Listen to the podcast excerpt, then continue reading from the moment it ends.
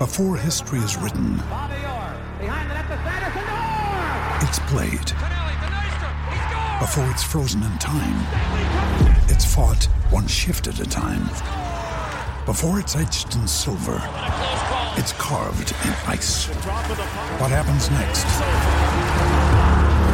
will last forever. The Stanley Cup Final on ABC and ESPN Plus begins Saturday. Another day is here, and you're ready for it. What to wear? Check. Breakfast, lunch, and dinner? Check. Planning for what's next and how to save for it? That's where Bank of America can help. For your financial to-dos, Bank of America has experts ready to help get you closer to your goals. Get started at one of our local financial centers or 24-7 in our mobile banking app. Find a location near you at bankofamerica.com slash talk to us. What would you like the power to do? Mobile banking requires downloading the app and is only available for select devices. Message and data rates may apply. Bank of America and a member FDIC. We took it all. We brought them to our land. An endless night, ember hot and icy cold. The rage of the earth. We made this curse. Carved it in the blood on our backs. We did not see. We could not, but she did.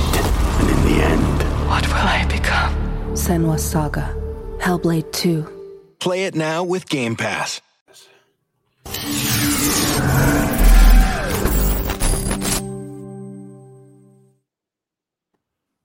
Good evening and welcome to Sugar and Silk, brought to you exclusively by Ace Podcast Nation. My name's Ben Doughty. My name is Michael Silk Olajide. And I'm Derek Sweet D Williams. I thought you were going to go a little bit more. Yeah, Half I thought you were going to lay it on a little thicker. I was, I was, but my head is getting so big, I better hold it down a bit. It doesn't even, it, Your head's almost hardly as big in as the mine frame on right the now. screen right now. We, Yeah, we always yeah, have I'd screen issues. Yeah, I, I did the same gag, Silk, but we both said it at the same time, so probably nobody got it. Um, okay, listen, guys. It's um, I really like the um, the run of guests we've had on this show, Michael. If I, if I can take a moment to congratulate ourselves, because we had the likes of Virgil Hill and Michael Nunn and Mike Ayala and John Conteh and, and, and whatnot. And then this time we have someone that will be interesting for you because I know you're not overly familiar with Derek's career, but you are looking in the middle of, of us two right now. Um, former European heavyweight champion, former Commonwealth heavyweight champion, man who shared a ring with Lennox Lewis. That would have been the biggest night of his career, I'd imagine, unless he wants to contradict me. Also, and I know we don't have to talk about it right away, but I know we have to talk about the Mike Tyson sparring because my friend Danny Doyle said, please don't let Derek Williams get off tonight without. He's an absolute Mike Tyson nut. Uh, he talks about Yeah. little else, you know, um, ever day, on a daily basis. Uh, so he wants as many Tyson insights as you got. But um, perhaps you could tell us where it all started for you, Derek. You know, you know, it's interesting because if I tell you something, right, like you said, a lot of people don't know my journey. Yeah. Okay, and um, it's an interesting one because I came up with in boxing after having just a, a short amateur career. So I didn't have, I didn't win no amateur championships, or I wasn't no, no, no. Um, there's no parade for me turning professional. Okay, I had like ten or eleven amateur fights. One of the, the interesting things that I won the ten fights. I got disqualified in one, and I got banned for two years for amateur boxing. So that's why I turned pro. But um, was that the one- out- Hold on one second. Hold on one second. Because that needs a little investigation. So, what were you banned for? Yeah, I got the, the disqualification. Um, what's interesting is that okay, Michael, and, and you're gonna get me, and I know Ben is waiting to get this one, right? I I, I had a I had an interesting amateur career because I trained at a gym with Gary Mason. We were he- heavyweight and super heavyweight, and we were knocking. We we because we sparred together, we were more advanced than a lot of amateurs who were more experienced than us. So we was getting quality sparring because we were both good fighters, right? And I always tell people that you, you learn your game in in the sparring and and your your natural ability and your commitment, and that's how you you learn boxing. Is boxing is not a, a, a thing where someone can't magic um quality and talent into you. You have to have some of it yourself, and then you work on the rest. Yeah. But with Mason, we sparred daily, and we at the same time were training with professional fighters and sparring with pros. Where at the time in the UK, they didn't like amateurs and professionals to work together, but we was in a professional gym. So we was learning the, the tricks of the trade by training with like um Trevor Curry, who was a uh, British champion, and guys like um Keith Bristol and Dennis Andries. We was we was training with those guys when we were amateurs, so we was learning to fight. So although we had a small amateur career, we learned to fight. So But there's, in amateurs, I had, there's I had also an upside and a downside with that, right? Being that amateurs, you got to learn to move your hands. and heavy in, in professional boxing, you have to be a little bit more uh, professorial, thoughtful. Uh, You have to be more thoughtful Technical. about where you and you know, and, and over the round, you're thinking about four, five, six, eight, ten rounds, whereas in the amateurs, it's about points. So, so, it, so there's an upside to it, but there is definitely also a, a downside. And so I'm sorry, I didn't Yeah, yeah, I to Go on. no, no, no. That's what I, they I, told me. I understand because you. Go ahead. say, that's what they told me in, in the states when I said I said it's a big advantage to spar professionals, right? Before I boxed in the states as an amateur, and they said yes and no. They they said there's it's a double edged sword if you think you're getting ready for amateur fights by sparring with those Yeah. professional guys, you know. But anyway, Yeah, it uh, it is. It is. It is interesting what you're saying because you see the amateur game is a faster game, but o- over three rounds, and you throw in more punches and a lot of movement. But I, I, I, I think that because I was punching at the time, my, my I was dead set on knocking guys out. I was dead set on landing big bombs, and I was stopping guys. And you become addictive. It- Boxing is a funny thing. If you um knock someone out and you knock someone else out, it then becomes an addiction because you like you start looking forward to knocking guys out. And Yeah. when Yeah. I, I beat a guy on points, yeah. although I won the fight, I was disheartened that the fight went to points because it's like you win, but you want the knockout, and, and that's what it's all about. But um, at the same time, I turned pro under the quiet. I turned pro with with a fighting on the small horse circuit. Let me ask you, why did you turn not be known, but did the you turn time- pro because it was financially Oh. you you needed was it a fight? No, yeah, well, but, well, the funny thing is, Michael, here's here's what happened, right? Because I got disqualified in my in my amateur fight, um, they banned me for two years. and and what was that for? and I was What- gonna say I, I was 19. I, I I tell you what happened, right? I um I fought a guy maybe four months previous to, to the to the, the disqualification. The night I fought him again, he was he was being he was using dirty tactics, and referee to me wasn't um calling call, wasn't calling him on his on his actions. So I was getting frustrated. I was I was I was 18 at the time, and I was Yeah. getting frustrated because every time I, I was attacking this guy and he was leaning and pushing and all that, and referee, I was trying to signal to ref, this guy is not doing, you know. So then I lost, I lost it a little bit, which which I'm thinking I'm, I'm glad I did that because you learn discipline in life, boxing about discipline and, and controlling your emotion. And Mhm. I didn't do that on the day because I lost um my cool and I started to throw punches at this guy. And by the time the referee was saying to me, break, step back, I was in street mode. I was in street mode and throwing punches, and I wasn't I wasn't hearing no, there was no stopping me. You need to call the police to stop me at that point. Right. Yeah. So yeah, so I was throwing shots. And um, then I eventually realized to myself, whoa, I'm in trouble. But then I got disqualified. Eventually they stopped me and disqualified me. But in the, the whole melee, the whole situation, it's alleged that I caught the referee with a punch as well. And, I, and I don't, if I did do that, it would have been unintentional, but it could have happened because I, I wasn't I wasn't myself at the time. I was I was it's an out of body experience where I was, I was fighting in front of a crowd, but for me, it was a fight. It's no longer a boxing contest. This is a fight now. And um, anyway, Yeah. I I got um banned for two years because of this. That I hit the referee. I didn't dispute that. Wow, I didn't challenge years. it. I said, okay, pretty- Yeah.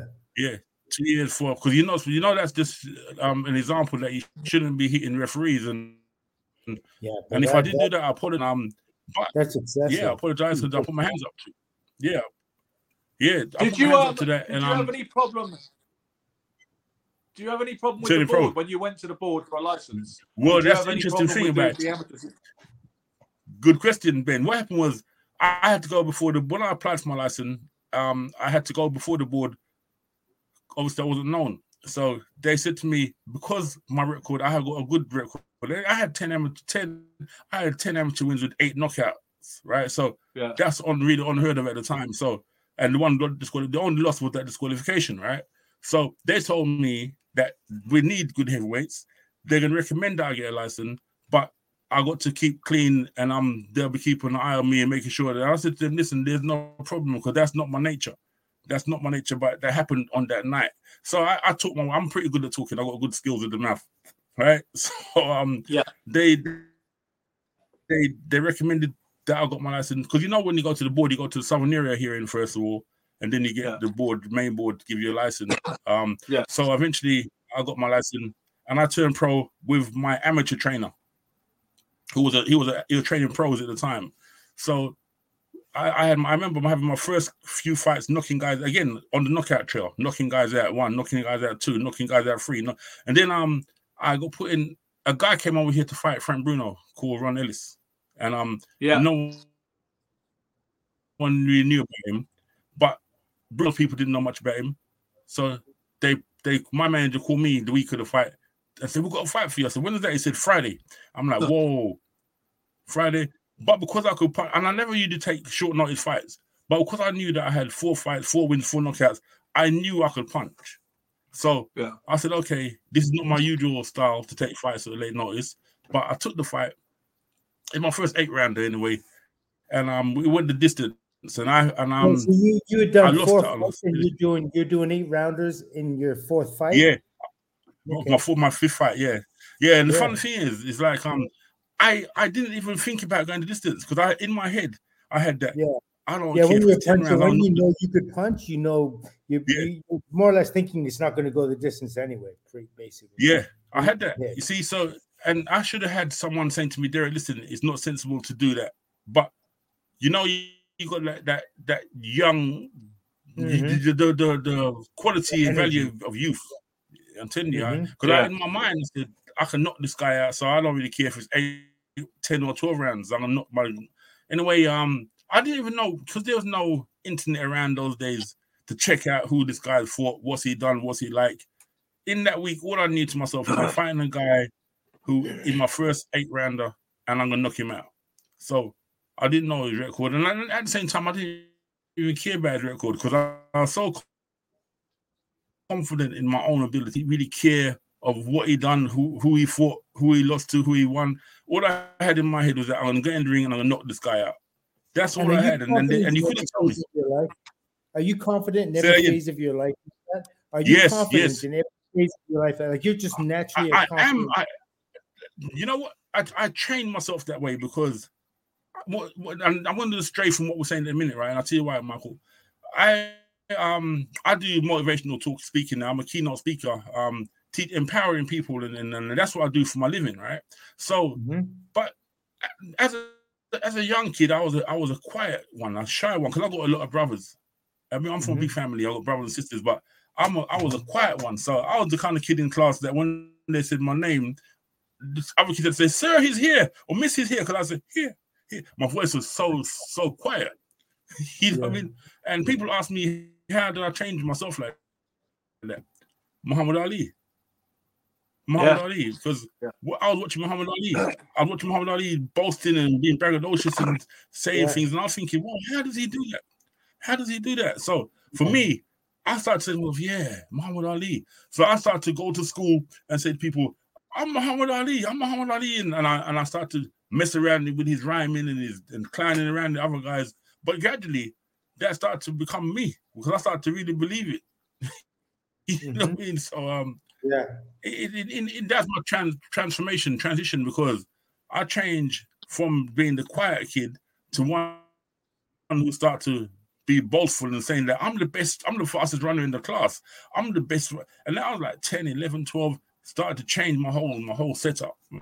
And um, but that helped me because through the boxing now, because I was knocking guys out, I had the confidence that if I hit you, you're gone. And I didn't I didn't really think to, I didn't know if it's because of the level of opposition or anything. All I knew to myself was that when I hit you in my right hand, you're gone. And that's Yeah, that's all I had. That's all you need. puncher.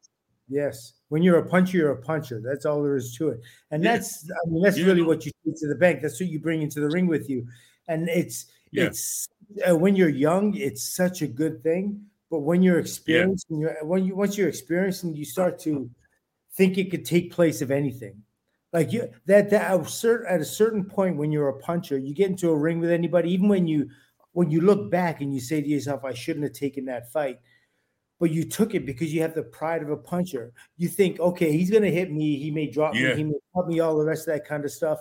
But I know that when I hit him, I'm knocking him out. And that's that's all the. That's all it that's was. one of the curses. That's one of the curses of being a puncher. If you can punch good, you think no matter what, I'm gonna. It's not like he's gonna go through the fight and I'm not gonna hit him. I'm gonna hit him at some point. Yeah. And when I hit him, he's gonna. That's it. So you take fights you should. You're gonna go. Yeah. Yeah. Yeah, no, But, that's um, exactly what it is. The the the, the, the confidence. Yeah. So that was your first loss to Ron Ellis, as it turned out, the, the short Yeah. notice fight. Yeah, And how many fights in Yeah. was that as a pro? How many fights in? Five, five. that was that was my fifth fight, right? So, but at the same time, and and I, I'll tell you why I was disappointed about that, right? I was disappointed because at the time I had a lot of in life, right? Especially if you want to do good in life, you got to have goals, sort of goals all the time, right? Mhm. So I turned pro. I didn't have. There's no parade. There's no whoa. Derek Willis a turn pro. But for my own self, I was like, yeah, I'm the pro that's going to do this, right? Now Britain at the time hadn't have had any heavyweight champion for almost almost Fitzsimmons. 100. Oh yeah, from, since Bob Fitzsimmons, right? So this is like 1984 at the time. So I said to myself, well, I don't care about anyone else, but I'm going to be. I'm going to be right. And then at the same time, Rocky Marciano was undefeated, and I said, I'm going to be undefeated as well. So I had all the goals in my head, and I was buzzing, right? And then when that decision came against me, and at the time it was a split decision of, of, of a point. It was um something like 79 and a half to 79. And I was like, whoa, that, that for Yeah. someone with my intelligence, that doesn't sit right with me. Because I'm thinking, I beat this guy, man. I beat this dude. And anyway, I've had to live with it. And I was I was broken. And for the first time in my life, right? I understand what what they're talking about with with, with managers having ma- not having the right management team because my manager had no clout, he had no way, and I don't like to badmouth people, but that's the reality. He, I was not, I was not um given a selection of opponents to just beat. Mhm. I should never been in the ring with that dude. You understand? When at Yeah. the time, but but still, that's that's gone, and and it's not it's not worth me saying to myself, oh, I should have done this, I should have done that. But you learn. So at the same time, Mickey Duff and Mike Barrett were the big cheese. They were the big guys in boxing at the time over here. They were national promotions and they were promoting, they had all the big fights. They had TV and they heard about me. And I went down to see Mickey Duff. I went to see Mike Barrett and they signed me up. So I left Yeah. my, I, I was really hurt at that, that loss. That loss, that that cut me to pieces, man. Because you see, you have, you have to understand, boxing is funny. You have guys who just want to turn pro just to make a living. They don't care if they win or lose, right? So people say that's a journeyman or uh, So whatever they want to call him. I don't like to to. win the world title. Like your intent was to win the world title. I had intentions. I turned pro with intentions. I I didn't turn pro just for the hell of turning pro and say yeah, I'm a pro. I had a goal. I had a vision. I had a dream, and I worked towards it. So. I, I I I planned it. I I I dedicated myself to training. I didn't drink. I didn't smoke. I I, I just tried to live the life as a fighter that's gonna make it. Um, and that bit kind of dent me because I was like, how could I lose that kind of character that I'm winning and I want to win? And I, I was I didn't turn pro just to say you win this one, you lose that one, you win. That was never the that was never my journey, Well, right? let me ask you. So, did um, anyone- I went did- over did to- you ever have anyone in your Yeah. life who guided you, who somebody you could go to and, and get like life was- information from, yeah. boxing information from? Somebody like a guru. You know what I mean? Your own person. There, there were at the time. At the time, you see, I had, I had a a, a family, not a family. He was like a, a family member. Who, you know, when you get an older person in your family, you call him uncle. And I had a, I, I called him uncle, and I called him Uncle Lloyd, and he was good for me because he used to motivate me. But he, we, I was the first one in my family that that boxed. You see, there's there's no genealogy. If you check my my my, my you know, a lot of fighters they have a, a lineage where you have uh, a father who was in the fight game or uncle or but I never had no fighting. It- It's new to the, the fighting he's new to the in- family. was new to my Yeah. family. So that's something. So I said to myself, um, okay, so I, I didn't know about looking at a right team, a right management team, nutritionist. I didn't have none of that. Yeah. At the time, it was like raw. I just had a I had a supportive family. There was my brothers supported me, my mother, my father, everyone supported me, my sisters, they supported me, right? But they didn't know the game. They didn't know the they didn't know the ins and outs. This light is killing me now. I've got a light, I've got a bright light on. All right. Um, It looks good. Yeah, it looks good. yeah, because if I turn, if I, yeah, yeah, yeah, it's killing me though. Look at that. Because if I turn the light out, you're not going to see I. I thought it was your aura myself. I thought it was your aura. Your energy. Yeah, yeah, no, no, no, no, no. It's, it's, it's, it's the light. But the thing is, I, um, I, so I went through. I went. With, go ahead. Say again, Ben. No, keep going. You keep going. No, just keep going with the stream, and I'll come back. Yeah. Yeah. So what happened to me now, Michael? As, as I was saying, there was no, there's no um one that who had been involved in the fight game before that I could say to them, well, what should I do here? Because their advice would have been just as um a lay advice or family or friend, but there was no one who Yeah. knew the dynamics of the boxing game itself, right? So anyway, I went with- Barrett, and and they put me on their promotions, and um, at the what happened, man, Mike Barrett and Mickey Duff broke up. They split up. Yeah. Um, Mickey Duff went one way, Barrett went one way. So I was out in the cold again because Mickey Duff had the TV. I was with Barrett. Barrett Yes. didn't have no TV, but Yeah. but he had the contacts. Anyway, I climbed up the ranking and um I got I got jumped. I got thrown into um Commonwealth title fight and I won that in four rounds. I knocked out the guy in four rounds. And the knockout, the knockouts were coming again. Knockouts was back. I was for the first time. I had a title shot. Um, I had eleven pro fights, and then At I that got a title. point- At that point, you were you were eleven and one or ten and one. No, he lost the fight to Mark Wills I- as at the time I was ten and one. Lost to Mark Wills. No, no, that was way down the line. That was way down. That was one. A little, a little bit later. Yeah. Okay. Yeah, I was, I, well, I, won- I was, yeah, I, I was eleven. I was eleven and one. Um, I had that decision loss against um Ron Ron Ellis, and um that hurt me. That hurt me. But when I got the title fight, I'm thinking I'm back. I'm back. So Yeah. I I I knocked the, the I knocked out uh, a New Zealand opponent um for the title, took the title, and I'm the Commonwealth heavyweight champion, and that's a big thing for me because I'm thinking at the time the Commonwealth championship was a bigger title than it is now. I mean Sure. Yeah. now. Yeah, back in '88 to be the Commonwealth heavyweight champion, it was something. I was like, yeah, these are guys like um George Chuvalo and, and people before that who, who had that title, and um I was like, yeah, that's it. And then um my next fight, two fights, I knocked I knocked out a couple more guys, and I became the European heavyweight champion by knocking out a guy in one in in, in a minute, in one minute. So I'm like, the punching was working for me, right? So I'm on a roll. I'm on a roll. I'm the Commonwealth champion. I'm the European heavyweight champion. I'm the I think I'm number two in Britain at the time, and I'm thinking, yeah, this is good. Um, Gary Mason was a former stablemate. We were we were number one, number two. We are both champions over here, and they matched us. We was in a fight. We had we had a fight. Like people, it was it was a big fight at the time. We were we were two young heavyweights who were on the world stage, and we were here in Britain, and they match us right for March. Watch this. Watch how life is funny. Um, they match us for March, and there's a lot of press around it because for the first time, Mason finds someone who's live in me, and for me, I'm fi- I'm the first guy that can give him hell. So while I'm while I'm while we're negotiating that fight, my manager Barrett got a call and said, "There's this guy in France who a couple of guys who you've beaten have beaten this guy and stopped this guy before, so he's not gonna he can't last around with you, right? And you can take him and make some money in the meantime, and then you can fight him in. I think that fight was January or February, February or Yeah. yeah, that's February.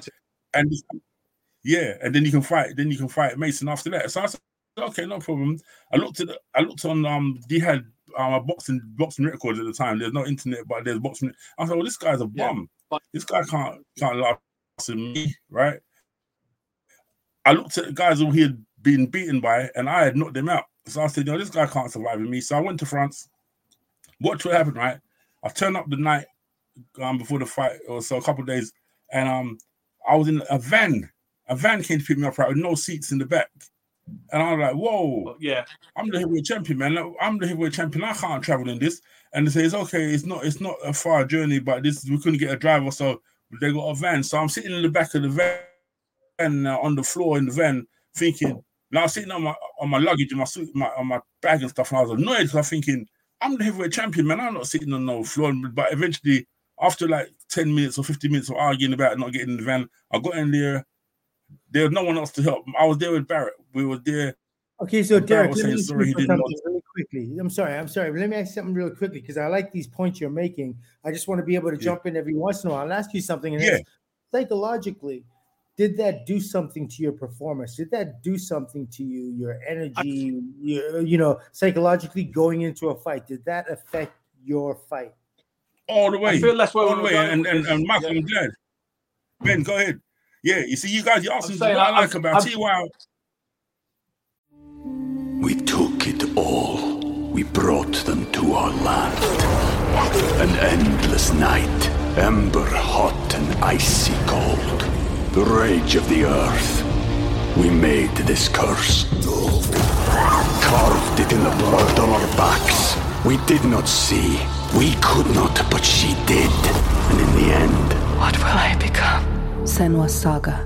Hellblade 2. Play it now with Game Pass. Go on. I'm pretty Go- sure that's where the Mark, story's go going. That They did. They pulled out every Yeah. in the book. They're notorious for it in Europe. They're notorious for it. Duke McKenzie will tell you. Yeah, when he no, fought that, over that's the whole thing.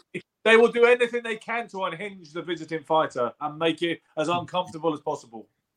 No, but Ben, you're right. Let me tell you, and I'm glad why why I come on this show because I see I've, I've been following you guys, right? And and you've been you get the good questions in, and you ask questions at point, you know, and, and I love that because mm-hmm. watch this. I mean, I'm the I've I've gone to France. I'm the European heavyweight champion. I'm the Commonwealth heavyweight champion, and I'm a world top ten heavyweight, right? I'm going over there like the big cheese because you got to have you got that you got that um. It's not even just saying that you got ego, but you got that aura about you where you think to yourself that it's all about you. If you don't have that, right, you can't. You're not in the game, and and you understand what it's about, Michael. And Ben, you don't understand what it's about because Yeah. you have to have that. You have to have that desire and that, that intention, that drive that you're going to be that you're the best.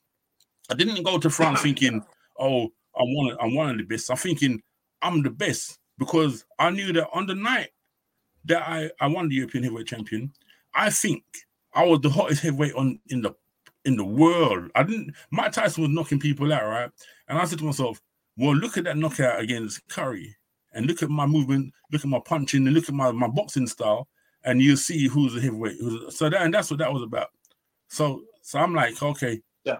I'm traveling to we, we, traveled to the fight in the back of a van. We traveled to the uh where we were staying in our hotel, and I was annoyed. I stayed annoyed long. You know what I mean? So I was like, I was like this saying, I'm a heavyweight champion sitting on the floor in the back of a van, and I, I was having a moan, but at the same time, I'm thinking, I'm gonna crush this guy for that. I'm gonna kill this guy for that. All those kind of things going on in my head, right? Anyway, So you, you- so you're thinking about using it- this is working as fuel for you. You think it's working as fuel. Yeah, yeah, yeah. Okay. I was, I was trying, I was, I was, I was trying to turn it back because I knew I didn't want it to slip away too much, right? So I said to myself, okay, I'm gonna turn this energy onto my opponent, and um, my manager was, I could see the fear in his face because he could see that I wasn't happy at being there, right? Um, Well, I'm fighting a French the fact gypsy. that- The fact that he messed up as a manager, these are Yeah, yeah. responsibilities of managers and all the rest of that kind of stuff. The people that and they and they don't Yeah, like no, to take responsibility for it. But he's his his job is to make sure that you're comfortable and everything goes right. You not not that you shouldn't have to like wait at the airport for a car for two hours and all the rest of that kind of stuff. That his job is to make No, sure no, you get right. from the airport to the hotel and you're comfortable and it's a one. Otherwise, it's a problem. That's his job. But That, Yeah, that, and you- no, you're right. All of those, all of those. Yes to all of those, man, because that's exactly right. You want to be the manager. If if you if you, your manager doesn't do that, and you're doing it yourself, right? Then you don't need a manager. Exactly, right. So One hundred. yeah, so I'm I'm gone. I've gone to the hotel and I'm I've calmed down. And then the next day I'm happy because the press is around me and people come for autographs. And I'm I'm saying okay, so I'm feeling like the champion again. So I'm signing. I'm ticking. I'm ticking. I'm I'm signing pictures. I'm signing programs. I'm signing everything. Right. And I'm thinking, yeah, I'm the champ. I'm the champ because that's that ego in the head. I'm thinking, I'm the heavyweight champion. I'm the heavyweight champion. I'm signing. I'm gonna knock this guy out tonight. Um. Anyway, I'm fighting a French gypsy that had no. I don't forget, I was I was like 20. How old was I at the time? 26, 20. Yeah, I was Yeah. 25. And um, no, in fact, I was 24. Yo, I was 24. Flash clothes. I was flashy. You, man, you remember me? I'm, I'm like flash tracksuit, flash sneakers, nice haircut, flash sunglasses. Michael, you know the deal, right? I'm looking thick. I'm feeling like I own the world, man. I'm like, I, I got I got gold rim glasses. I got suede Yeah, tracksuit, yeah. right? And I'm your thinking, yeah, opponent, yeah, yeah, boy, it's all about me. I and your opponent was My some opponent- my opponent- short, squat, bald, hairy guy who looked about as ugly. impressive. I shouldn't say ugly, but he was. Wait, wait. Did he? I, I, was- that's you know right. the old axiom. You know the old axiom Yeah. in America where they say never bet on the white guy. All that kind of old school thinking. You know the thing where they look at one guy who looks all That's impressive, what it was, big black guy, athletic. They look at his opponent who's just a short, Ben, that's what squat, white, you know, short arm bruiser, and they think there's no way in the world that guy there can lose. And then what happened? He shouldn't be in the same room as me. He shouldn't have been in the same room. He shouldn't listen. He shouldn't be in the same town as me. It's, But you know, as it was, right? I, I, I was, I was like you said, I was tall, I was dark, I was handsome, I was, I was sexy, I was, I was everything that people needed in a heavyweight champion, right? I was Yeah. articulate, I was doing poetry, I was good looking. I, was, I can't forget to say the good looking part, right? no, so I, I, I I'm- I'm I relate I'm one about six hundred foot percent to what you said. Relate one hundred. Yeah, yeah. I have a Yeah. feeling might. Yeah, no, no. Cause look, I'm standing there, right? I'm looking at Ben. You're right. Cause look at this. Check this out, Michael. I'm six foot five, and I was at the time in old money. I was 16 and a half stones, right? I'm not sure how that work out in key in kgs, but I was in old money, and and I, I wasn't I wasn't I wasn't fat. I wasn't fat, and I was cut. I wasn't I wasn't uh, um muscle bound. I was defined. Yeah. So I'm looking at me in my small tracksuit, and I'm looking at this guy who I'm fighting, and I'm thinking to myself, well, this guy's gonna get killed in the round. Yeah. Anyway, the fight, the fight happened. Now I'm fighting a French, a French gypsy. He's a traveler, and people say a lot of things, right? Um, after the fight. But guess what happened? The first round, I beat the guy to, to a pulp. And the fight, the referee is about to start the fight. And he, he keep looking at this dude because the guy is cut. I don't know if you follow the reports, right? But the guy is both Yeah, I in one it. round, right? He's both his eyes are cut, his nose was busted, his mouth was busted in one round, right? He like ran into a bus, right? And the referee is about to start the fight, but he said that he made the fight go on the round because he didn't. He want people paid good money, so he wanted to get at least a round. But you know what happened when I went to my corner? What happened? I went to the corner and I sat down to myself. I don't want to fight no more. I want to go home, man. And my trainer said to me, "What?" I say, "I want to sleep. I'm tired, man. I want to go to bed." Right. So he said to me, "You can't go to bed. You're in the middle of a fight." So I said, "I don't really care, man." He said, "Derek, yeah, I didn't knock this guy out, man." But I was like, "No, man, I can't fight now. I'm tired." I, my head was on the fight for some on reason. one second. I'm sorry. For, hold on for one second. Let's analyze that for a second. Where does that voice come from in your head that tells you you don't want to That's do the, that's the question. That's the question. That's my inner voice saying to me, look, this is what happens when you go back to a corner, right? You go back to a corner on normal circumstances, circumstances, you listen, you listen to your structure, your, your corner, and you say to yourself, okay, I'm gonna go back out and I'm gonna continue with my jab and push him to the cause. You plan your fight in the in the corner, but I went back to the corner and it was none of that. Because you know, like I, I had him busted up in that round, and then Yeah. I said to myself, instead of me going back to my corner and saying, right, come back out round two and finish it off, finish the job, I went back to my mm. corner thinking, okay, I don't need to fight no more. I I don't. My, my, my head went to sleep, right? And I was, I was, I felt like when I say not tired, like physical tired, like oh, you ran out of puff. It was like tired, like tired, like sleeping tired. And people was like, whoa, I was wondering how comes. And then that's why. So that went on. And the thing is, the guy was so useless, right? I wasn't there from the second round. I wasn't there no, no more. And mm-hmm. the fight went to a round. He couldn't get me out of there. But all I was doing was holding him and trying to rest on him, trying to rest, right? I lost my European title that day, and I didn't even care about it. That's how that's how my head wasn't on it. And that's why they was trying to investigate what could have gone wrong to um make me be like that, right? And Like you've been drugged or happened, something. and that's what they was wondering. They was wondering all kind of things. What could have happened? What could have happened to make me just not want to fight no more? I just wanted to go and rest. I, I was tired. All I wanted, not to say my legs were tired or my body was tired and I was out of stamina. I was just physically, t- mentally tired. Like um, I need to sleep. And I'm thinking, to myself, whoa, something ain't right here. But and I don't. And, and in boxing, people it's easy to say someone that I had a bad shoulder on that day, so I couldn't fight properly, or I had a bad knee. It was none of that because my body was perfect, right? So how comes in the middle of, of an, an important fight like that, defending a European title, that I, I was so happy to accomplish that goal, to just not have no interest in it no more. So that was a mystery, and I think to this day it's a mystery because when Shane won the European title off me, no, I don't actually even say he won it. He got it off me. He came to the UK to defend it against Lennox Lewis. And you know what happened Yeah. in that fight? Before the fight, you know what happened before the fight, Ben? I know you might know. Mark, he might not know this, but Ben might know what happened. he smeared his body with something. The border control made him wash something off Yeah. his body. Yeah, he was You remember that story, right? strange substance. Oh. Yeah, Yeah, they said he sprayed the spray. He put something on his body, and they made him wash it off. And then he, he put it back on again before the fight. They made him wash it off again. So I said to myself, could they have done something to me? Because I went to his country, and and I'm that could Maybe, have happened. yeah. uh, that could happen to me. Whatever he Yeah. put. whatever So, so you know the Right, but I um, knew that he he put something on his body.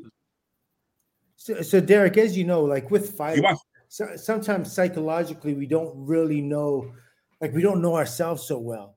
How much do you think it was like a self immolation kind of thing? Like you set yourself on fire. Maybe do you do for a second think back to well, maybe like I had the talent, I had all these things, but the closer I got to my goal, I set myself on fire. It was self-immolation. I, I just, I just, Yeah, yes, no, and I understand. My, you know what I mean? Because That's a good it- question. It also, comes from, it also comes from your family, right? It comes like we we inherit things from our family, and and and a lot of times when things going good, and we self sabotage basically. How much? Do you think, Yeah, no, Michael, I, I, I told you, I tell you what, man, I, I, I like that question because I tell people that sometimes right, will self sabotage because it's like all of a sudden everything is coming to you and it's come faster and in abundance and you're not prepared for it. But with this here, it's something that that he physically done. It's something that he physically done to Lennox when he came over here to fight Lennox. He smeared his body with something two times. In fact, I'm not sure if I'm right because Ben's good at these things. Ben, I think he got banned from boxing sometime after for doing that again to someone else. there was, there was there, it rings a bell. Yeah, there was some kind of inquest into his Yeah. behaviour in general. Think he was Yeah, a foreign and, uh, so substance on his body, which which could get into a fight, Yeah. eyes or bloodstream or whatever. Yeah. Yeah. So so I think that that kind of derailed me. I think that um that derailed me. That that particular fight with Chanet kind of derailed me because the man that I the man that entered the ring, right? I became um skeptical because my I started to doubt myself. I said, how come I couldn't beat this guy who was a bum? And I'm thinking, how good am I really if I can't beat this guy? And I started to question my own self, right? And that mm-hmm. doubt came to me for the first time. I doubted myself about being able to beat guys or fighting at the level that I planned to. And I said, to my- I started to question my own self. I said, Am I as good as I, as I think I am? And can I compete on the world stage with guys if I can't beat this guy? And I started questioning myself because in boxing, right, you have to be honest with yourself. You understand? You mm-hmm. can you can fool the people and you can fool everyone, but you have to be honest with yourself, right? So I said to myself, okay, I've been training good.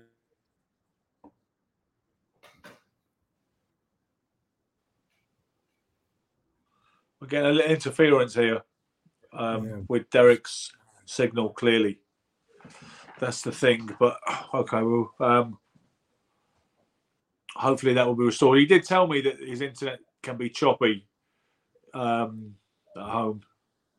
That's one thing he did say. Right now, you've got a frozen picture there, as you can see. Um, okay, yeah, we lost him. Yeah, he's gonna come back on. I'm sure. Yeah, dial back Yeah, in. no doubt. Um, but I do. It's funny. I do remember if, if you just seen that guy Chanet, he looked. Uh, he looked so unimpressive, like so horrendously. Like he said, he was a, just a short, squat, bald French gypsy. You know, he didn't have any. He didn't have anything aesthetically going for him at all, and he Yeah. looked like the sort of guy you'd seen in an unlicensed fight somewhere in some dodgy, Yeah. dodgy kind of. town. You look at Um, you look at guys like Buster Mathis Jr. and um, who else is there? Um, oh man, there's a couple of guys back in the day that physically don't present themselves pretty Galento, well. Tony Galento, Tony that's what Galento. Kind of. Yeah. yeah, absolutely. And they don't present themselves well at all. But there's something about what they do that doesn't allow you to do the things that you want to do. And and those are the days when you have to go to something else and we have to learn to shift up. Like as fighters, you need to have more than one gear. Because if you only have one gear, uh, that's all you're. Uh, and, uh, what I wanted to say uh, was that's probably because that's where a short amateur career comes from. That's things that happen like that when you have a short amateur career because you, because things like that will happen to you as an amateur, and then you're going to learn to overcome them, and you're going to use that same energy later on in your professional life. Yeah. Anything's going to happen, you identify it, you say, "Oh, listen, this happened to me." Um, there you are, Derek. We were just we were just Yeah. we were just talking about the situation and how Yeah. you know, I think what it is is like a blatant lack because of your amateur career being so short, some of these things you would have come upon and you would have been able Yeah. to deal with them at that time without losing as a professional, obviously. It wouldn't count on your record. Losing as an amateur is just, you know, you're learning. You're learning your trade. Yeah, that's right. That's But if you have a shortened amateur career, you don't learn those things about yourself. Never mind about your opponent, the different types of opponents you see, but you see different sides of yourself as an amateur because you're putting yourself situations and they don't hurt you because in the amateurs, you're all about learning. But you didn't get a chance to learn those things. Yeah, and that's right. one of the things that hurt when you got in there and all of a sudden you looked at this guy, you're like, I don't want to be here. I'd rather be home. I'd rather da da. da." Yeah, yeah. But as a, as a professional fighter, you now understand I've got to be here. I have to be present. I need Yeah. to win this fight, knock this dude out, and then we could deal with whatever we have to deal with afterwards. And then, of course, you have to have the cornermen that understand your mentality. And that's one of the hardest things to do, like to find somebody that understands your this your psychological side as a fighter. That's one of the most hardest. What motivates you? What what you know what you know what I mean? Like where do you live? Where does Derek live? And we need to go there to that to get you present in this fight. That's what cornermen are about. Not you know, most people think about giving you water and they give you advice. They have, they have a fancy byline. Uh, you're blowing it, kid. You're blowing it. Whatever it is, you know what I mean? Yeah, yeah. Those bylines. That's what does it. It's it's you know. Well, it did in, in Sugar Ray's sense, yeah, against Hearns in the 13th round. Yeah. But, but generally, it doesn't work. Do you know what? What was No, interesting about that soundbite? Roger Mayweather. Roger Mayweather wasn't impressed with the Rod, Roger Mayweather wasn't impressed with that line when he said, "You know, you're blowing it, son." Roger Mayweather said, "Okay, how about telling him what to motherfucking do?" He said, "He said, Yeah. what good is him telling him he's blowing it if he ain't going Here's to tell the him thing with to do?" Angelo. That's not. That's not. I See, Angelo, Leonard knew what to not do. gonna- Angelo is not going to tell you technically what to do. That's not Angelo. Angelo won't tell you technically, technic, technically what to do, but he will tell you like uh he, he can tell you about the energies and when the energies are shifting and when things are happening. He won't tell you the specific. and this is an interesting thing because you probably don't know this. You probably don't know this, but Derek trained with Angelo.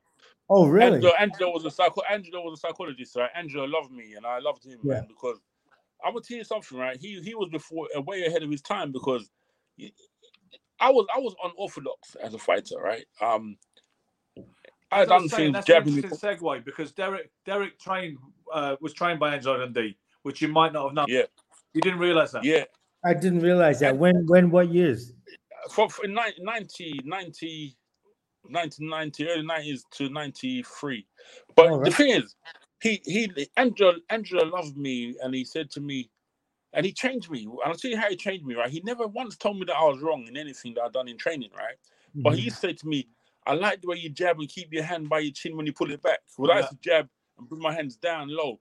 And Yeah. he never said to me, Your hands are too low.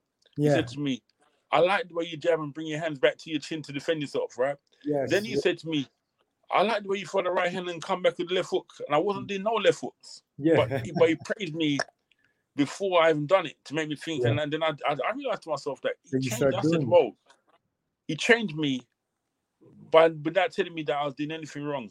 Yeah. Right. And now I think that's a sign of um that's a psychological um tactic because Yes. some yeah. so some people can't if you tell someone that they're wrong all the time and say, Oh, you're not bringing your hands back, Yeah. Yeah. Yeah. you can you can have a conflict with a fighter because Sure. it's good to, to motivate people and tell them that they're doing things. Sometimes you Yeah. gotta say to Yeah. it's like you talk. You gotta treat a boxer with kid gloves sometimes. Because boxers, boxers are sense, boxers are sensitive people. We we wear we wear our heart on our sleeve. If you say something to a boxer, if you said to a boxer, "Oh, you're not good at um fighting inside," he don't want to hear that. Yeah. The boxer, Well, think- that might be the truth, right? Fighters Yeah. don't want to hear that. Yeah. and and, and unfortunately, that's that's the reality of life. No, one hundred percent. You're absolutely right. And and as fighters, I mean, and it's not even that. It's not even that Yeah. we're necessarily sensitive. It's just the fact that if it's also the fact that if your trainer can see it and people can see it and it's that obvious, then you know what I mean. Then Yeah. other people are going to see it, and it's a, and it's a weakness. So all of a sudden, mentally, it's like, oh my god, it's something else to worry about. That's How- what Angie said about training with Ali, with a young. He said he he would um.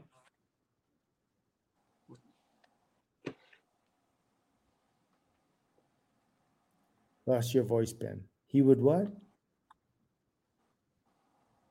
We lost your voice, Ben. Yeah, lost your voice.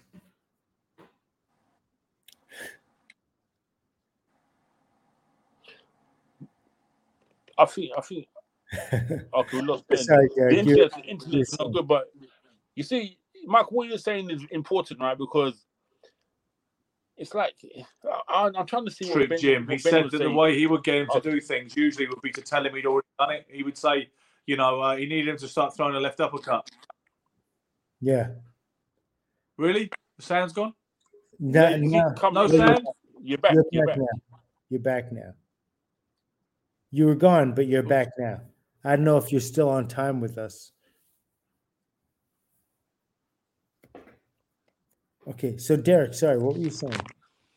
No, okay. Go ahead, Ben. I think he's back, We, we, we can move on. We can move on. I'll tell you why, right? Um, so much, so much uh, al- along my line. Ben, you back? No. my my experience, my experience of, of, of the game, I think that that that um defeat, losing my, my European title, kind of derailed me because the journey, the polished, the polished fighter that I, that I went to France with, I lost the sheen, Mhm. and, and, I- and and because of by nature, Yeah. that wasn't me. I'm not supposed to be without polish. I wasn't supposed to be matte. I'm supposed to be shut um silk. you got the name. Yeah. You understand? Yeah, yeah. The- so, the- so let me, the so let me ask you something. So, so you had this is your second loss, yes? Yeah, that, This is your second Yeah. loss. Third. that was Third. second loss. Third. That was second loss because you see, at the time, I lost to, to um, Ellis. So no, no, no, not at the time. I lost to Ellis at the time. And Mark yes, I lost Wills. to Ellis. Oh, did I lose? Did I lose? Um, yeah, and here the funny thing right? Those those losses, right, were split decisions in people's hometown, right? I went to I went to California and I went to New York and I thought, um, Yes. Mark, Mark Mark, Wills. Wills. was Mark Wills was was was a, was a tank. He was he was he was. It's like if, if you ever, I don't know if you ever been in a fight in a bull before, man. But Mark Wills was like a hitting a bull. The guy was the fit. But um, I, and Ben, you seen the fight. Mark, I don't know if you seen the fight, but people think that I won that fight, right? But you know what he done? Yeah. He knocked me down in the second round. He knocked me down in the second round, and I got back up and put it on him. I put it on him because that's the first time I've been knocked down in my life. I never been knocked down in the in the in the amateurs, in in training, in Yeah. anywhere, right? And then I'm fighting my wills and I'm hitting him at will. I'm hitting him. If you look at the fight, I'm hitting him at will, right? Boom, boom, boom. I'm hitting him because I got, I got, I know, I know, I got a good jab and I got a hard right hand, right? So I'm, I'm sticking it to him and, and he's, he's wobbling all over the place, but he's standing on his feet. Second round, I come finish it off, and boom, he hit me the left hook and I'm down, right? I think I'm at Madison Square Garden, but but I'm not hurt. I'm not sure I'm not hurt, but I wasn't out of it. I jumped back up. Referee give me, uh, he counting on the floor one, two, three, four, and I'm up. And I said to myself, I'm gonna make him pay for that.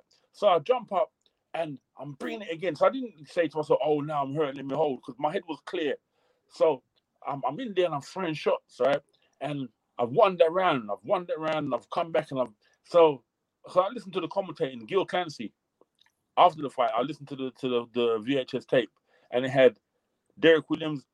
Apart from the knockdown, Derek Williams is moments away from apparent victory, and that's what he said before Yeah. the before the announcement. Are you there? So he said Williams is moments away from apparent victory, and then the referee raised Mark Will's hand, and Gil Clancy and his team said, "Oh, they've taken it from Williams and given it to Wills." And that's what I and that's in my head, and I remember everything because I got photographic memory when it comes to me. Yeah. You know I mean? It's, yeah. So I was going to ask you, at what point did you make that? Did you compromise or come to that? Come to that? That that fork in the road that said, "I'm not going to be world heavyweight champion anymore. I'm not going to be the. I'm not Well- the person who I thought I was." Or was it Okay. Okay, well, here's what happened, right, Michael. I'll tell you what's interesting, right? Those those decisions against me, right, were I do I say the hometown decisions? There were there were split decisions against me in Mhm. fights that I thought that I had won, right? So Mhm. the only fight, the only time I had that first that was with Deshane because he shouldn't have been in the ring with me. That guy, he shouldn't have been. Running this fight was a split decision fight when they gave it to him. I took that and I said, okay, I moved on. And, and Mark Wills, I thought that I beat Mark Wills, right? Yeah.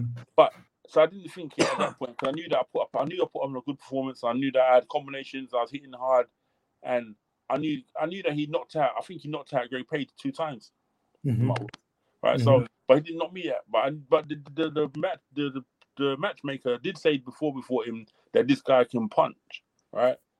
But then in myself, I said, well, I can punch as well. So we're both going to be punching. It's going to be it's going to be punches in there. So I didn't have that. I didn't have the concern about him because I knew that not only could I could punch, I knew that I could box. Right.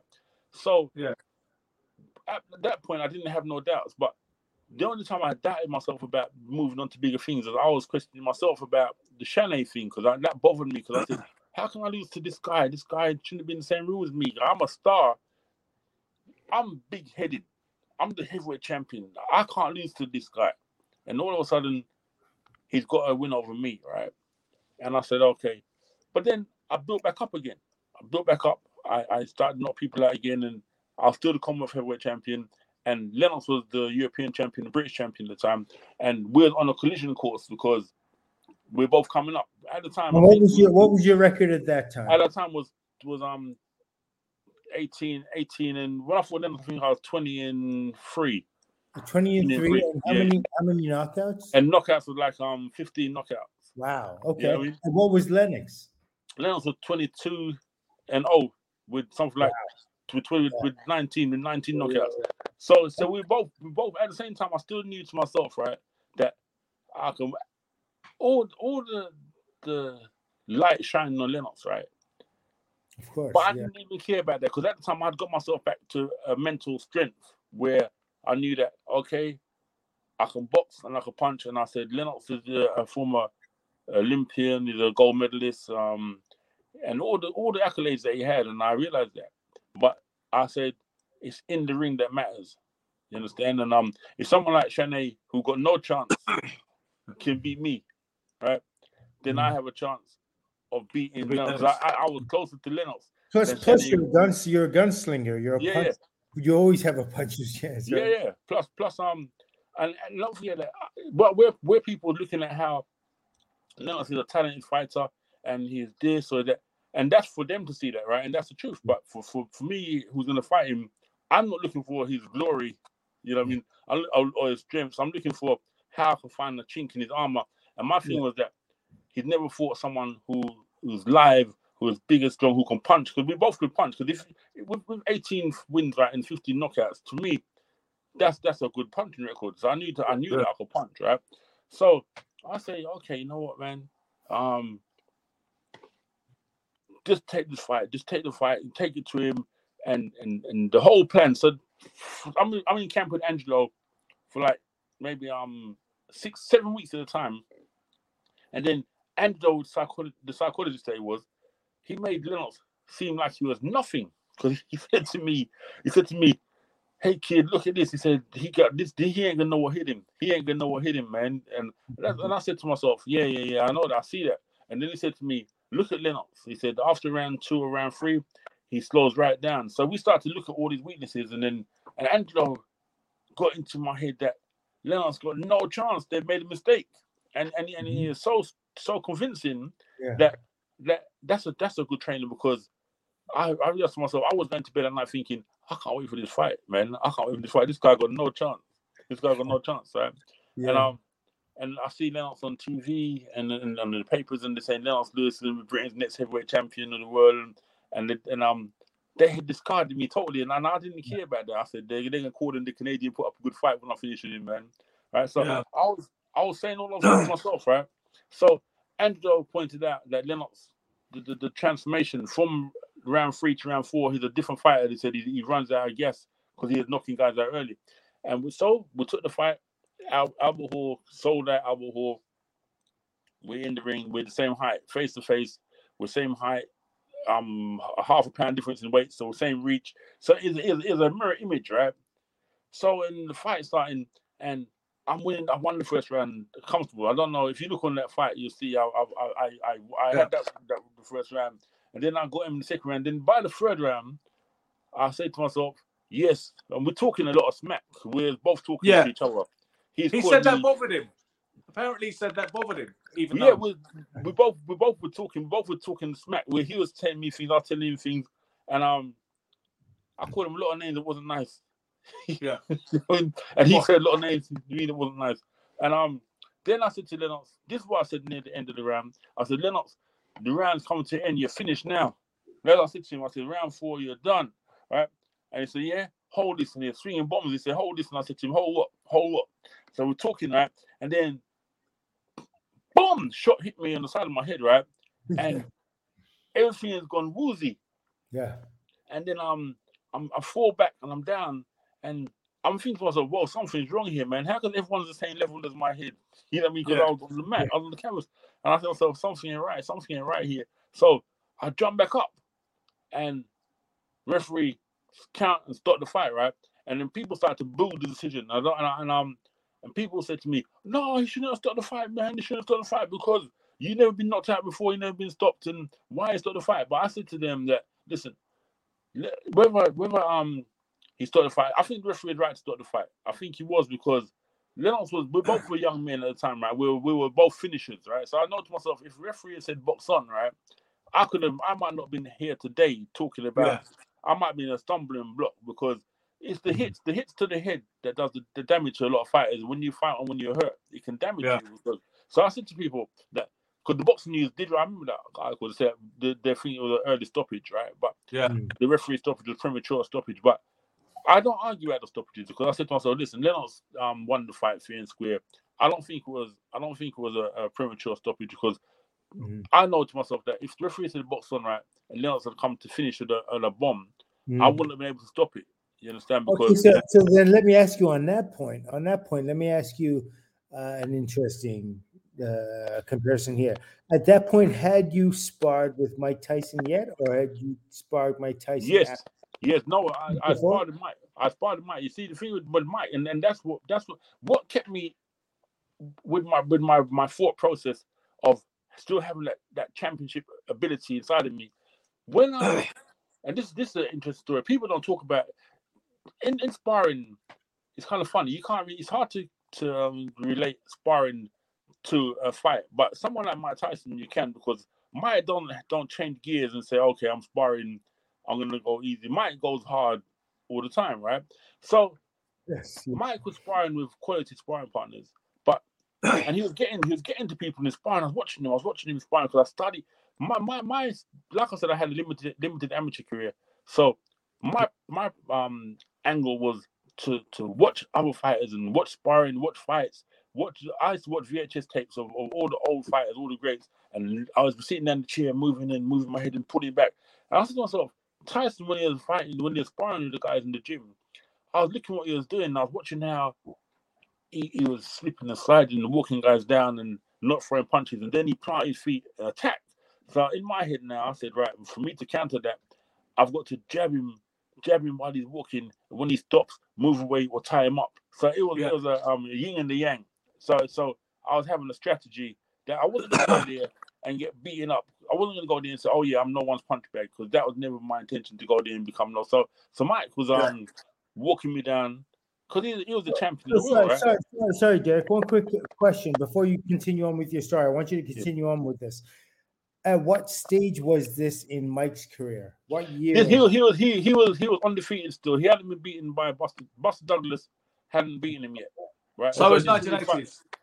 It was, it was it was late 80s, obviously. Yeah, yeah, eighty eight. He was he was he was still Iron Mike at the time. He hadn't been beaten, Yeah. and he was still the baddest man on the planet at the time. And Yeah.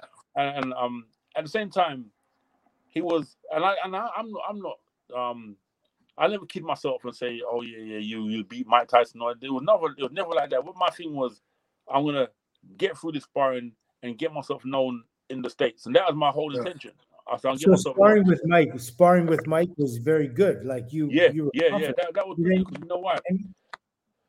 Michael, I'm telling you something, right? But I think Ben might know this because um I wasn't in the press at the time, right? But Mhm. the press was writing about me all the time, saying that uh, English heavyweight is. Ha- I didn't like the way they said that though. They said British heavyweight um handling Tyson, handling Mike, and and um and it wasn't even a story that I'm giving. There was this turning up and seeing the sparring, but I was reading.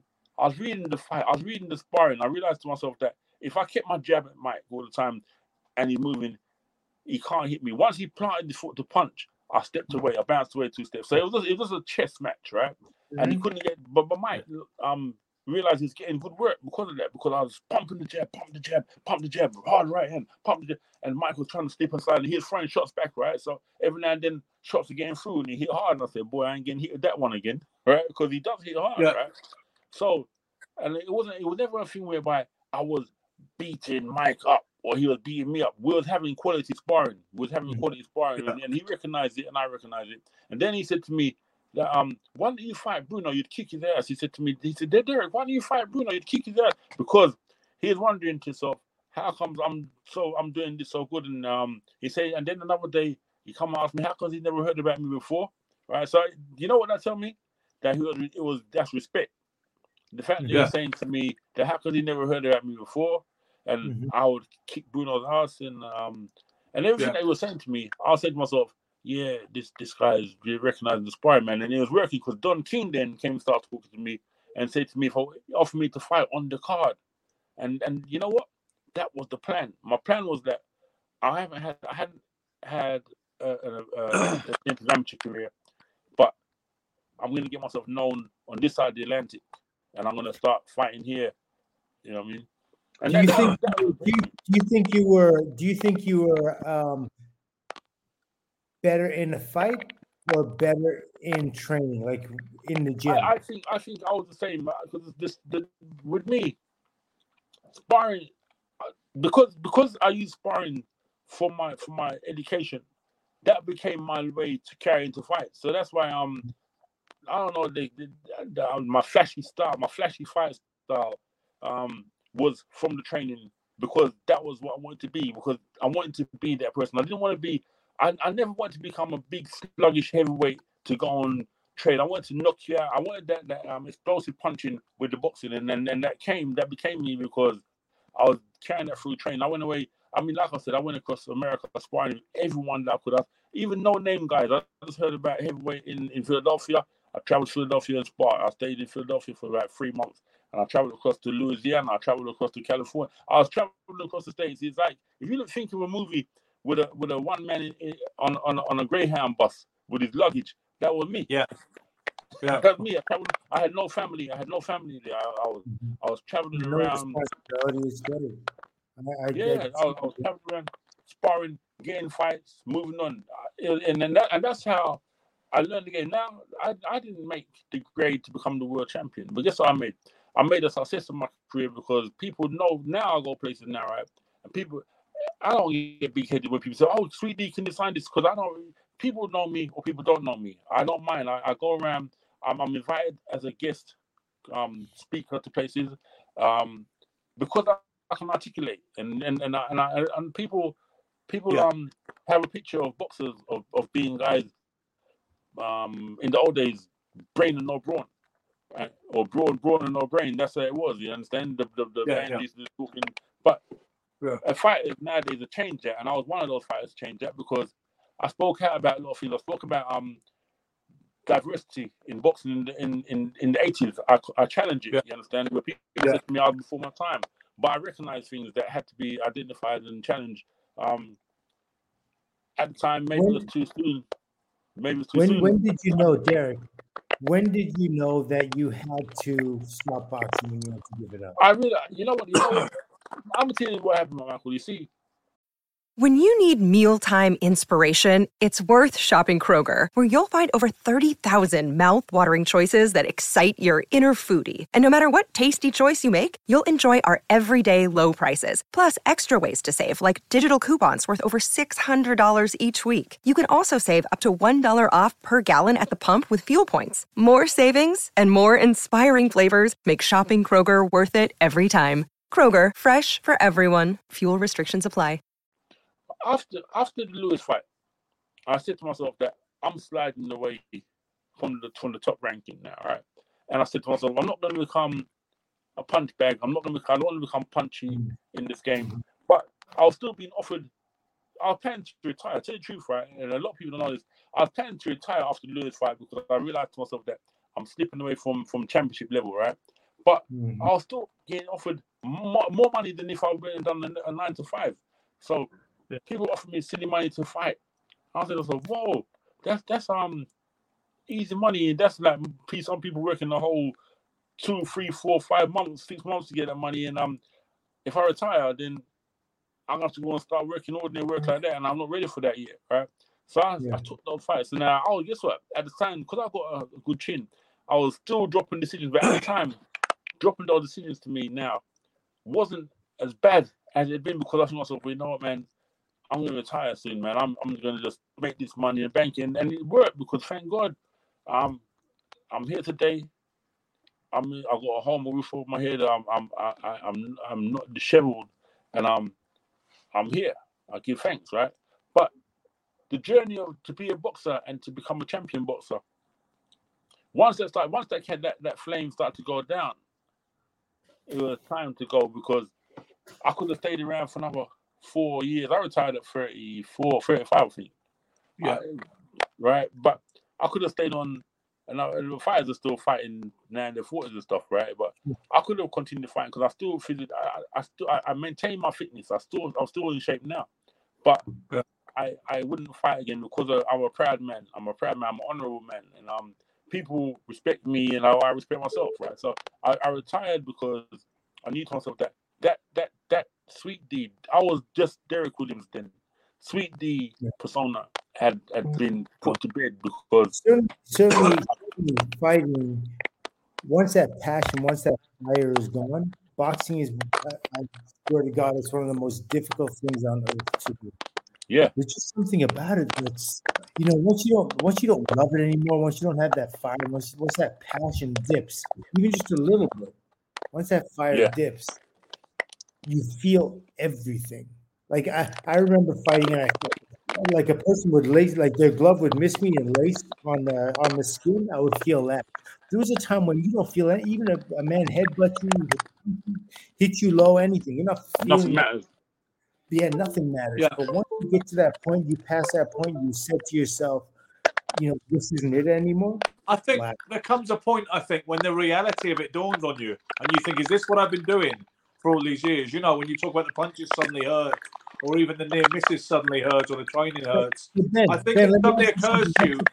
I think is Simon typing? Somebody's going. I don't know what's happening, but we've got some sort of interference. Yeah. Somebody's some... let, me, let me let me let me let me leave and come back in on another thing. I don't know if it's me, but I'm gonna leave here and come out. Let me see. Okay, we've we're getting quite clear near the close, but let's just come back in and. Yeah. Uh, yeah. Oh, maybe it's not us. Is it? It's, not, it's, it's not Simon after all. Sorry, Si. it, it's not us. No. So um, it's not Simon. No, I don't think he would be uh, that unprofessional. I, you know, he, he does this for a living, right? Well, he does this. I don't know if he does it for a living, but he does it, and we're very grateful for it too. Yeah, he lives to do it. Let's just say okay. that. Yeah. Okay, okay cool. Yeah. Great. I, I, was just saying. I think some. I mean, obviously, I didn't do what you guys did. I've had a bunch of amateur fights but I think I get the impression because I've heard other professional fighters say it before that uh, if it comes a point when the reality of what you're doing suddenly dawns on you, and you suddenly, uh, you know, when you like even Sugar Ray Leonard when he came back against Kevin Howard, I know he had a whole load of great nights in him after that. Yeah. It turned out, but he said he was apprehensive about getting hit in a way that was jittery. There's a difference between not wanting to get hit and being very good defensively, and actually being apprehensive about getting hit, which makes you more likely to get hit. And I yeah. think maybe it suddenly dawns on you the brutality and the and the the, the sheer implausibility of what you were doing for so many years without while it all bounced off of you. Well, you know what? also, Ben, at the same time, what what happens is when you, as you're going into a fight, you end up going into a trance. Uh, you put yourself into these trances yeah. of like, uh, you know, you're you're something different, and and just I don't know the the reality of what you're doing just it's uh, you know what it is. It's like it's like when the government has kids go to the uh, go to the army, the Navy, Air Force, whatever it is, Marines, and they send the kids out because the kids are thinking about the danger element of it and the physicality of it and the pain and all the things that could happen. Those things just you're just you're not there yet. You you don't have that. Yeah. Psychological or, or that maturity, that mental maturity to understand what's happening. But once you've been in it for a while and then you understand the loss and you understand the pain and you understand the things that could happen, it totally changes the game. And and and it's hard because you have to be able to go under. Like you know what I mean? You have to put yourself into this trance, into this. You know what I mean? You have to become like uh, uh, uh and like a zombie, a zombie really no nerves. When you're when you're undefeated, you have a different psyche, right? When you're when you're young and undefeated, and you've got some publicity and, and, and momentum behind you, you're a different yeah. beast than the guy who's been but, but, but yeah, but but even even said on top of that, it's like when you get when you get hit, every time you get hit, it chips away a little bit. It takes something yes. yeah. away from you, not just in terms of resiliency, but even in terms of your pain threshold or yeah. your ability to hold the shot. It just continually like, and all of a Fighters sudden, lose their punch resistance at some point. Yeah, yeah, yeah, and it's you know you've seen it over and over again. You you've seen a guy that that's just like they're they're Gibraltar. You know what I mean? They're just rock, and then, and then they get beat by somebody, and then the next guy knocks them out, and then they just keep getting knocked out. They don't have the same result. Yeah, I remember some writer from uh, Ring Magazine said it never ceases to amaze me how fighters like Frank the Animal Fletcher lose their chins so all at once and totally. Uh, that stuck with me. That yeah. sentence because he said the guy w- was impervious to punishment at some point. Next minute, he's getting blown out. You can't stand up in a five mile an hour wind kind of thing, you know. And, and they lose to a guy that isn't a puncher. I'll tell you something else. Something something worse than that. I've seen something worse than that. I, have I've seen a, a, guy come to camp to train. I see this is he came to spar with um um Tua, David Tua. And yeah. you know what? Six weeks after he was in camp, right? He was a stumbling block. He, was, he, was, he sounded like a mm. punch drunk fighter, man. Mm. And I was like, whoa. I saw I saw it that happened. Me and other guys were talking and said, whoa, look, do you see how he talks? He couldn't rub two sentences together, man. After six weeks of Tua, right? He, he became like, like, a stumbling that. block. So, yeah. so, so, so, Derek, what what age did you retire? What age did you walk away from? I retired at 35.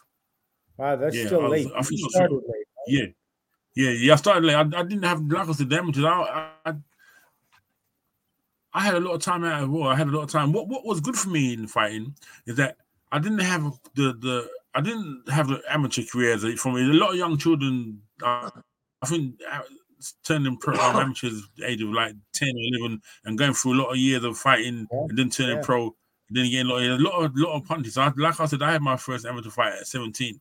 You understand? So um, yeah, yeah. It's, so, it's so I didn't have that. It hurts like hell too. Like at that point, when you start sparring with people, it hurts to get hit. When you're 17, like yeah. you got your man. A lot of guys have their man strength in, especially. Yeah, yeah, yeah, yeah, yeah. When when you're younger, well, you start, when you start when you're much younger, like in the single digits or even 11, 12, they don't have their man strength in yet. So you can learn things defensively without without being, you know, without uh, without the fear of being hurt.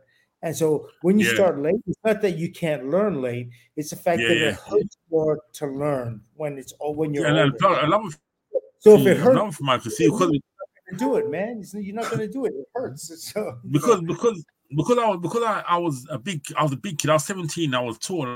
I wasn't big bodied, but I was tall. So I had that that persona. People think that that you're a he man right? So you start believing you're He Man. So when people hit you, you know you you you you, you subconsciously feel it, but you don't. You put it out of your mind because you think to yourself that you're too big, you can't get hit, you can't get hurt. And, and you know the thing is that that belief that you don't, don't feel it because you're a big giant of a man, you're not gonna get hurt, and, yeah. and you got to put on the front. So you you block you block that, that shot out, and that's I think yeah. um I've done a lot of years. I could have got a um a Oscar for some of those acting because but like I said, I, am I'm here now. I look at myself. You know what I'm happy for is that my faculties, man. I I I I am able to relate to people. People like I don't people don't have to strain their, their ear to listen to me and say, oh, they can't understand me or or I look yeah, disheveled and, and I'm, I'm, you understand because and I, and I always say to myself, I thank God for that because it's easy. It's, it's easy. One punch can change your whole life. Yes. You understand? One punch can change your life. And um, we got this ringside care, um, resting care home that we're building now for um fighters who've fallen on hard times, right?